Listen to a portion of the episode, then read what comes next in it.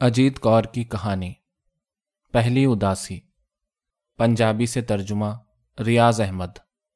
زندگی کی پہلی اداسی لوہار کی تپتی بھٹی ہے، جس میں سارا پنڈا اور ساری روح، ساری سوچیں اور سارے سپنے، ساری کی ساری زندگی۔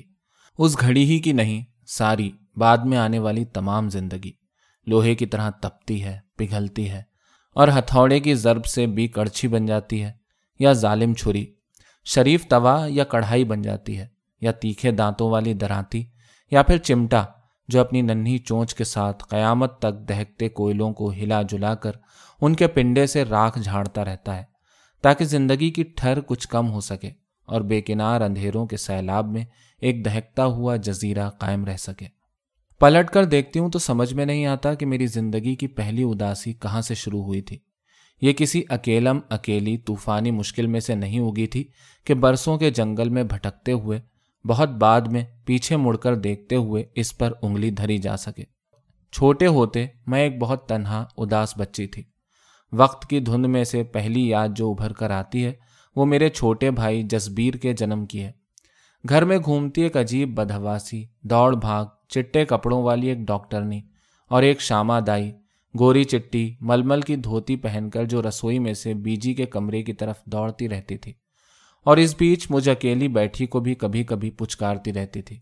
بس پورے گھر میں ایک وہی تھی جو کسی کسی وقت مجھے پچکار جاتی تھی۔ اور میں دہشت میں سہمی ہوئی، گھر کے ایک کونے میں دبکی رہتی تھی۔ اس کمرے میں جس میں بڑے بڑے ٹرنک پڑے ہوتے تھے اور بستر۔ پیلی چھت کے اس گھر کے باہر کھلا سہن تھا جس کے اندر میں یوں ہی سارا دن سائیکل چلاتی رہتی تھی۔ لیکن آج سائیکل بھی بے دلی سے ایک کونے میں اداس کھڑی تھی۔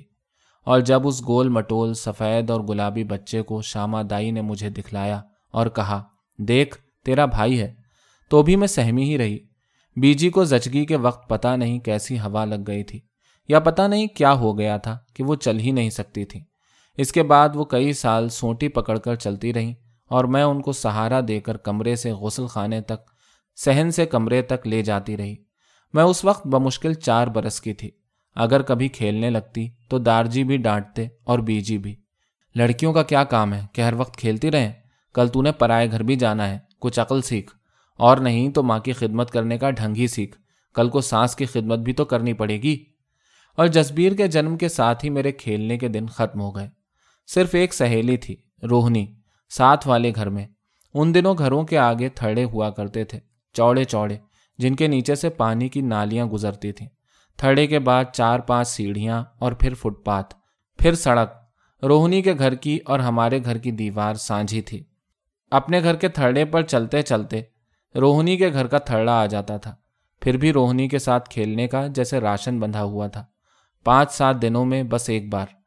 میں ابھی بمشکل پانچ برس کی ہوں گی کہ روہنی کے دادا جی اور میرے دال جی کا حکم ہو گیا کہ ہماری تھڑوں پر کھیلنے کی عمر ختم ہو گئی ہے۔ کھیلنے کا موسم ختم، اداسیوں کا موسم شروع۔ اپنے بچپن میں دور دور تک دیکھتے ہوئے بھی مجھے کوئی ایسا دن یاد نہیں آتا جب بیجی نے مجھے گود میں بٹھایا ہو، پیار کیا ہو۔ ان کے قریب، بالکل قریب ہو کر بیٹھنے کا دن بھر میں صرف ایک موقع آتا تھا، جب وہ میری کنگھی کر کے چٹیاں بناتی تھیں اور اس وقت سے مجھے ہمیشہ دہشت آتی تھی۔ کیونکہ میرے بال تھے کہ نرا جنگل، گھنے اور لمبے۔ کنگھی کرتے وقت اتنی پیڑ ہوتی تھی کہ میں بیجی کے آگے بیٹھی چپ چاپ روتی رہتی تھی اور وہ میرے بالوں پر چڑھتے ہوئے کنگھی کرتی رہتی۔ کنگھی کرنے کے بعد اتنی کس کر چٹیاں باندھتی کہ گردن دکھنے لگتی۔ اپنے بھائی جسبیر کو ہر وقت ان کی گود میں دیکھ دیکھ کر میرے من میں پکا یقین ہو گیا تھا کہ جسبیر ہی ان کا سگا بیٹا ہے۔ مجھے تو وہ کہیں سڑک پر پڑی ہوئی کو اٹھا لائی تھیں۔ اور پھر میری سوچ پری، کہانیاں بننے کی جگہ۔ زندگی کے اس المیہ کا تانا بانا بننے لگ گئی کہ میری ماں کوئی اور تھی اور شاید وہ مر گئی تھی۔ اور اس کے گھر کے لوگوں نے کہا تھا کہ آپ تو آرام سے مر گئی ہے اور اس کالی کلوٹی اور موٹی بھدی سی بیٹی کی مصیبت ہمارے لیے چھوڑ گئی ہے۔ ہم نہیں پال سکتے اسے۔ چلو، اسے سڑک کے کنارے پھینک دیتے ہیں۔ خود ہی کوئی اٹھا کر لے جائے گا۔ کوئی آدمی یا چمکتی خوفناک آنکھوں والی کوئی بلی۔ جو کوئلوں لکڑیوں والے کوٹھے میں رہتی تھی یا کوئی چیل۔ بہت بعد میں جب میں ساڑھے آٹھ برس کی تھی اور گیانی کرتار سنگھ ہتکاری، امرتا جی کے پتا جی مجھے پنجابی پڑھا کر بدھیمانی کا امتحان دلوانے کی تیاری کروا رہے تھے، تو بھائی ویر سنگھ کی نظم پڑھی۔ کوئل کے بچے کوؤں کے گھونسلے۔ تب مجھے لگا یہ تو میں تھی، کوئل کا بچہ کووں کے گھونسلے میں۔ بیجی چارپائی سے اٹھ نہیں سکتی تھی اور بیجی یعنی میری دادی کو کام کاج کرنے کا کوئی زیادہ شوق نہیں تھا۔ گھر چونکہ نوکر کو اور بیجی کو ہی چلانا پڑتا تھا، وہ کام کو گھٹانے کی کوشش ہی کرتے رہتے تھے۔ دارجی کے لیے تو سویرے بیجی پراٹھا بنا دیتی اور ساتھ انڈے کی بھجیا دودھ، مکھن، بھائیا جی کو۔ لیکن ہم دونوں بچوں کو رات کی بچی ہوئی باسی روٹی کے اوپر مکھن رکھ کر اس پر ذرا سی کھانڈ چھڑک دیتے۔ ہمیں وہ بھی مزیدار لگتی۔ یوں تو میری دادی یہ بھی کہتی تھی۔ لڑکیاں نہیں کھاتی مکھن، لڑکیاں نہیں پیتی دودھ، نہیں تو جلدی جلدی بڑی ہو جاتی ہیں۔ لیکن اس بات پر دارجی اپنی ماں کو ڈانٹ دیتے تھے۔ بچپن کے اس زمانے میں بھوک بھی کم وقت اس غزب کی لگتی تھی کہ کھانے کو کیا مل رہا ہے اور کیا نہیں، اس کی کوئی چنتا نہیں تھی۔ جسبیر کو تو یہ چھڑکی ہوئی کھانڈ اتنی اچھی لگتی تھی کہ دوپہر کی روٹی کے وقت بھی وہ صرف دہی میں کھانڈ ڈال کر مزے سے کھا لیتا تھا۔ دہی میں کھانڈ اور آلو برس ہاں برس اس نے نہ کوئی سبزی کھائی اور نہ ہی دال۔ اچھی نہیں لگتی تھی اسے۔ خیر، میں اس وقت پانچ برس کی ہوں گی یا چھ کی۔ نیچے دارجی کے کلینک کے آگے تھرڈے پر کھیل رہی تھی۔ روہنی کے ساتھ۔ ایک طرف تو روہنی کا گھر تھا اور دوسری طرف ایک لوہے کی دکان تھی۔ لمبے لمبے سریے اور لوہے کا اور سامان۔ پوری چیمبر لین روڈ پر بس یہ دو تین دکانیں ہی تھیں جو ڈاکٹروں کی نہیں تھیں۔ یہ لوہے والی دکان اردو کے ایک اخبار کا دفتر جس میں سے ہر وقت مشینوں کی کھٹ کھٹ سنائی دیتی اور کونے پر دلی والا حلوائی جو کیلے یا اروی کے پتوں پر پوری اور آلوؤں کی سبزی رکھ کر دیتا، تو یوں لگتا جیسے یہ سبزی اور یہ پوریاں سیدھی دلی سے آئی ہیں۔ اتنی دور سے، ولایت جتنی دور دلی سے، تبھی تو اتنی مزیدار ہیں۔ لوہے کی دکان والے موٹے لالے نے ہم دونوں کے سر پر پیار دے کر چمکارا اور کہا، منی، فرینی کھاؤ گی؟ ہم نے اسے کہا، نہیں جی ہم تو گھر سے کھا کر آئے ہیں۔ یہی حکم تھا گھر والوں کا کہ باہر کسی سے کچھ نہیں کھاتے۔ یہی کہتے ہیں کہ گھر سے کھا کر آئے ہیں۔ اس نے اور پچکارا اور پوچھا، کیا کھایا ہے منی؟ مجھے یاد نہیں کہ روہنی نے کیا بتایا، لیکن میں نے کہہ دیا، باسی روٹی کے ساتھ کھانڈ والا مکھن کھایا ہے۔ وہ موٹا لالا بڑا ہنسا، اور پھر شاید اس نے کسی اور کو بتایا۔ اتنے بڑے ڈاکٹر صاحب کی بیٹی سویرے باسی روٹی کے ساتھ مکھن کھاتی ہے صرف، اور خبر دارجی تک پہنچ گئی۔ اس روز دارجی نے مجھے پہلا تھپڑ مارا۔ میرے ہوش میں پہلا تھپڑ اور اپدیش دیا۔ باہر کے کسی آدمی کے ساتھ بات نہیں کرتے۔ لڑکیاں غیر مردوں کے ساتھ باتیں نہیں کرتی جیسے حبشی غلاموں کو داغی کر دیا کرتے تھے، گرم لوہے کے ساتھ ان کی پیٹھ پر غلامی کا نشان داغ کر۔ اپنے گال کے جلے ہوئے ماس کی بو نے کئی دن سر میں اندھیرا بھرے رکھا۔ کئی دن سویرے نہ باسی روٹی کے ساتھ مکھن کھایا، نہ روہنی کے ساتھ کھیلنے گئی۔ یہی وہ مقام تھا جب دارجی سے بھی دل میں اپنے آپ ایک فاصلہ سا پیدا ہو گیا۔ یہی وہ مقام تھا جب ان سے ڈر لگنے لگا۔ ان سے اور گھر میں چلتے ان کے مغلئی حکم سے۔ جب کلینک میں سے ان کے اوپر گھر میں آنے کے لیے چڑھتے قدموں کی آواز کے ساتھ ہی ایک عجیب دہشت چھانے لگتی اور میں دبکنے کے لیے رضائیوں والے کمرے میں جا کر یا اوپر چھت پر کوئی کونا ڈھونڈنے لگتی۔ یہی وہ مقام تھا جب دل کی کسی سطح پر یہ احساس تیکھا ہو کر ابھر آیا کہ میں لڑکی ہوں۔ اس لیے میرے لیے زندگی کا بہت سا حصہ ممنوع ہے۔ جسبیر لڑکا ہے، اس لیے وہ جو جی چاہے کرے۔ جسبیر ذرا سا بڑا ہوا تو سارا سارا دن دوستوں کے ساتھ کھیلتا رہتا۔ اسکول جاتا لاٹ صاحب کی طرح اور واپس آ کر صرف دودھ پی کر پراٹھا کھا کر کھیلنے چلا جاتا۔ لیکن شام کے وقت میرا باہر جانا تو کیا؟ باہر والے چھجے کی چیک اٹھا کر باہر سڑک کی طرف جھانکنا بھی منع تھا۔ اور شام کے وقت دل اتنا گھبراتا کہ دھرتی اور آسمان کے گولائی میں گھومتے دو پارٹوں کے درمیان اپنی چھوٹی سی جان ایک بیکار دانے کی طرح پستی معلوم ہوتی۔ شام کے وقت میری تنہا جائے پناہ، دھر کوٹھے پر بچھی ہوئی ڈھیلے بان والی چارپائی تھی، جس پر لیٹی میں سورج کو ڈوبتے دیکھتی رہتی کووں کی ڈاروں کو اپنے گھروں کو جاتے دیکھتی رہتی۔ تب ہمیشہ یہی لگتا جیسے مجھے بھی کسی سچ مچ کے گھر کی تلاش میں کہیں جانا ہے، لیکن میں اڑ نہیں سکتی کیونکہ پنجرے میں قید ہوں۔ بھائیا جی یعنی میرے دادا جی کی ایک عجیب عادت تھی۔ کام کرنا تو انہوں نے عرصہ ہوا چھوڑ دیا تھا اور اپنی بھیرے والی دکان بند کر کے وہ لاہور ہی میں اپنے ڈاکٹر بیٹے کے پاس آ گئے تھے۔ لیکن کام کاج کے بغیر ہی وہ ہر وقت لش پش کرتا ہوا سفید کرتا پائجامہ پہن کر اور ڈھیلی سی سفید پگڑی سر پر لپیٹ کر گھر سے باہر جاتے رہتے۔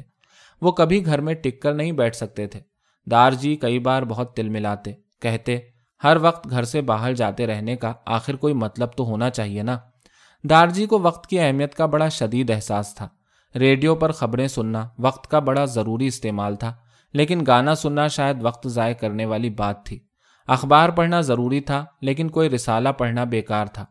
اور کتاب پڑھنی تو نہ صرف یہ کہ بیکار تھی، بلکہ عمر خراب ہونے کا سیدھا نسخہ تھا۔ اور بالآخر بھائیا جی نے کم از کم شام کے دو گھنٹے اپنی آوارگی کو عزت دار بنانے کے لیے یہ تجویز پیش کی کہ شام کو وہ بچوں کو لارنس گارڈن یا چڑیا گھر یا شملہ پہاڑی گھما لایا کریں گے۔ روز، دارجی کو یہ پیشکش زیادہ پسند تو نہ آئی، کیونکہ خواہ خواہ دو اڑھائی گھنٹے محض سیر کے لیے ضائع کرنے کی آخر کیا تک تھی۔ لیکن پھر شاید یہ سوچ کر کہ بچوں کی صحت درست رہے گی، کیونکہ صحت کا ٹھیک رہنا دارجی کے لیے بڑا ضروری مسئلہ تھا۔ ڈاکٹر جو تھے، اجازت دے دی۔ شاموں کی لمبی سیروں سے زندگی ایک حسن سے شرابور ہو گئی۔ شام کے سایوں میں آہستہ آہستہ گھر کی سلیٹی سڑکیں جیسے انگلی پکڑ کر عجیب تلسموں سے گھری جگہوں پر لے جاتی تھیں۔ پہلی بار یہ احساس ہوا کہ صرف چل سکنا ہی اپنے آپ میں ایک بہت بڑی کرامات ہے۔ ایک لچکتے قدم کے بعد ایک دوسرا لچکتا قدم اور فاصلہ بڑھتا جاتا۔ ٹانگوں میں اس طرح کی لچک کہاں سے آ گئی تھی؟ پاؤں میں اس طرح کا ہلکورا نری کرامات تھی ہے چمتکار۔ چڑیا گھر کے جانوروں سے میری خاص دوستی تھی۔ خصوصاً چھوٹے سے تالاب کے پانی میں نہاتا اور پانی کے کنارے پر اپنی چمکیلی، بھیگی ہوئی بھوری پشم میں آہستہ آہستہ کاپتا ہوا اود بلاؤ۔ بھنے ہوئے چنے کھاتے بندر اور چمپینزی اور لنگور۔ عجیب مستی میں چلتا زرافہ۔ اور چھوٹے چھوٹے بلونگڑوں کو پیٹ کے قریب لٹا کر السائی ہوئی اونگتی ہوئی شیرنی اور مادہ چیتا۔ اور ہرنوں کی آنکھیں اور باسی منہ اور توتے اور چڑیاں اور مور۔ مجھے سپنے بھی آتے تو ان جانوروں ہی کے۔ شیرنی کے بچوں کے پنڈے پر ہاتھ پھیر کر ان کو دلار رہی ہوں۔ زرافے کی گردن سے لٹک کر پینگ لے رہی ہوں۔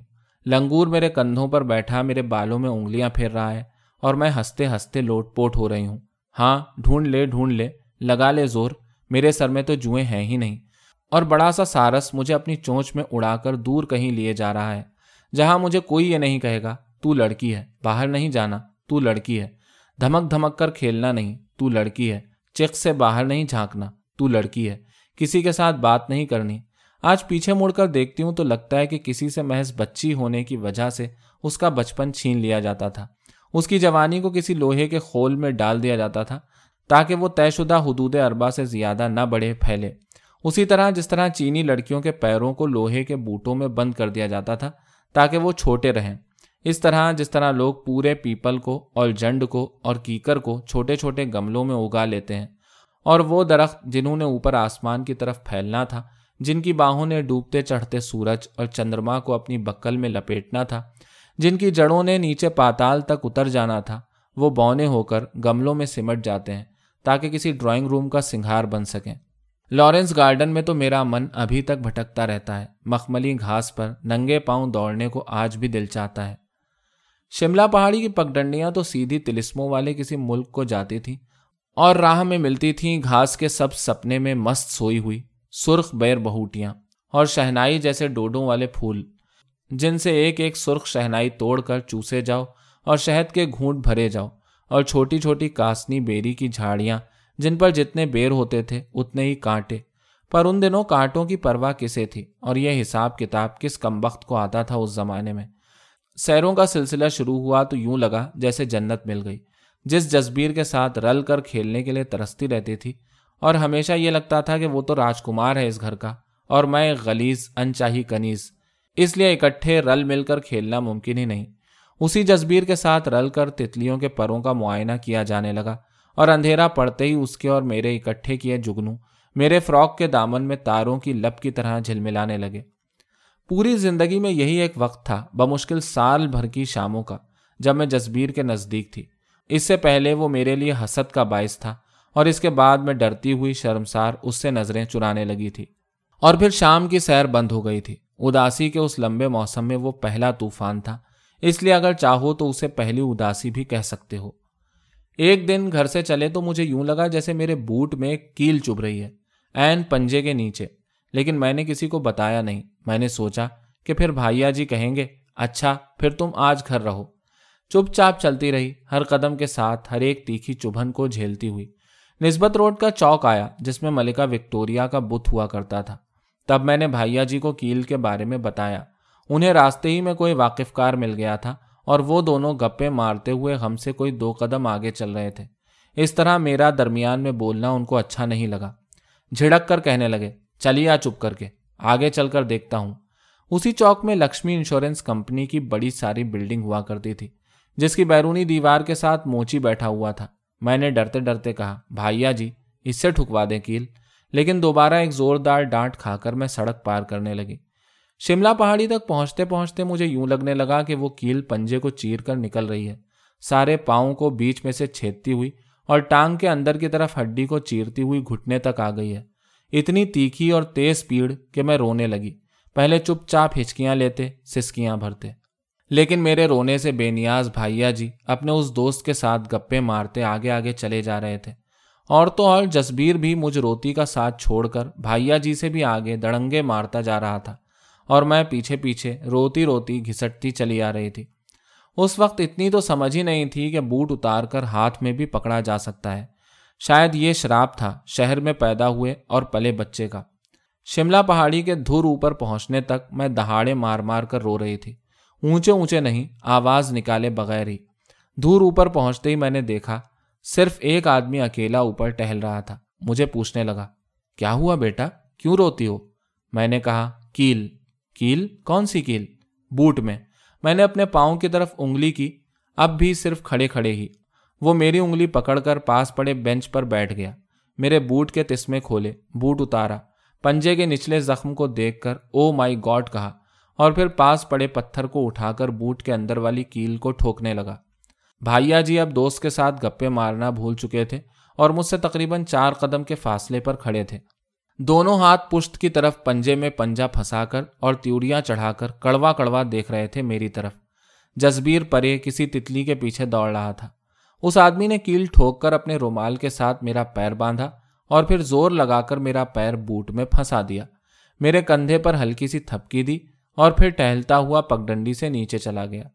وہ اتنا اچھا بندہ تھا، خاموش مہر والا، کہ اس کا چہرہ دھندلا سا مجھے ابھی تک یاد ہے۔ گھر پلٹتے تک اندھیرا ہو چکا تھا۔ زور کی بھوک لگی ہوئی تھی، اس لیے میں رسوئی میں بیجی سے روٹی لینے چلی گئی۔ بیجی نے تھالی میں روٹی رکھ کر مجھے پکڑائی ہی تھی کہ دار جی دندناتے ہوئے رسوئی میں آئے۔ ان کے ساتھ بھائیا جی بھی تھے، جو بلی جیسی چالاک آنکھیں چمکاتے ہوئے رسوئی کے دروازے کے پاس کھڑے تھے۔ رسوئی میں آتے ہی دارجی نے ایک کڑاکے دار تھپڑ میرے گال پر مارا کانسی کی تھالی چکر کھا کر گری اور ٹکڑے ٹکڑے ہو گئی میں بھی اس ٹوٹی تھالی پر گر گئی اس کے ابھرے ہوئے کنارے یا ٹوٹی ہوئی چونچ پتا نہیں کیا میری ٹانگ میں چبھی تھی یا گھٹنے میں یاد نہیں صرف اتنا یاد ہے کہ نیچے سے وہ چونچ میرے ماس کو چیرتی جا رہی تھی گیلا اور گرم لہو میرے فراک کو بھگو کر ٹانگ کے گرد تھالا سا بنایا جا رہا تھا اور اوپر سے میرے سر پر پیٹ پر گالوں پر دارجی کے مکے اور تھپڑ برس رہے تھے اور گھر کے سارے لوگ رسوئی کے دروازوں کے پاس کھڑے تماشا دیکھ رہے تھے۔ گہری گمبھیر چپ جیسے کسی مقدس دھارمک ریچول میں حصہ لیا جا رہا ہو۔ پہلے تو یہ سمجھ ہی نہ آیا کہ ہو کیا رہا ہے۔ اس کے بعد دارجی کی دہاڑ سنائی دینے لگی۔ تو نے بات کیوں کی غیر مرد سے؟ لڑکیوں والے لچھن ہی نہیں تیرے۔ سو بار کہا ہے کہ کسی غیر مرد کے ساتھ بات نہیں کرتے۔ کل سے تیرا سیر کے لیے جانا بند، گھر سے نکلنا بند۔ اور اس رات سچ مچ یہی جی کرتا تھا کہ کوئی چمتکار ہو جائے اور میں مر جاؤں۔ صبح سارے دیکھیں تو کہیں، یہ تو مر گئی، چلو، یہ ٹنٹا بھی ختم ہوا۔ لڑکی ہی تو تھی اور طور طریقے بھی نہیں سیکھ رہی تھی۔ چلو اچھا ہوا۔ وہی رات تھی جس کے بعد ایک اندھی بہری کالی اداسی نے من کو گھیر لیا تھا۔ اس کے بعد میں کبھی کھل کر چلی نہیں، کھل کر ہنسی نہیں، کھل کر کسی کے ساتھ بات نہیں کی۔ میری ساری روح کی ٹہنیاں چھانٹ کر انہوں نے پتھریلی مٹی اور راکھ اور نمک ایک گملے میں بھر کر صرف ننگی جڑ اس میں ٹانگ دی اور میں ایک بڑھتے پھیلتے درخت سے بدل کر بونزائی بن گئی۔ لڑکیوں کو جنم دینے والے والدین کی انوکھی کلاکاری، بونزائی اور بونزائی کے سارے رشتے بڑھتے پھیلتے درختوں سے ختم ہو گئے۔ ذات ہی الگ ہو گئی نا۔ اور چھاتی میں دھرتی جتنی اداسی اور آسمانوں جتنی جھٹپٹاہٹ بھر گئی۔ ایک عجیب اکیلا پن اور میں پھر مڑ کر چھت پر ڈھیلے بان والی چارپائی پر لیٹ کر گھروں کو جاتے کووں کی ڈاریں دیکھنے لگی اور میرا دل چیختا رہتا، میرا گھر کہاں ہے؟ اگر آپ کو یہ کہانی اچھی لگی ہے اور آپ چاہتے ہیں کہ ہم اپنا کام جاری رکھیں، تو پلیز اس کام کو آگے بڑھانے میں ہماری مدد کریں۔ ترجمہ کی سالانہ ممبرشپ لیں یا نیچے دی ہوئی اکاؤنٹ ڈیٹیلز کے ذریعے ہماری مدد کریں۔ آپ ہمارے کسی پروجیکٹ کو اسپانسر کرنا چاہتے ہوں، تو ہمیں میل بھی کر سکتے ہیں۔ ہمارا ای میل آئی ڈی ہے ترجمہ Urdu at the rate Gmail dot com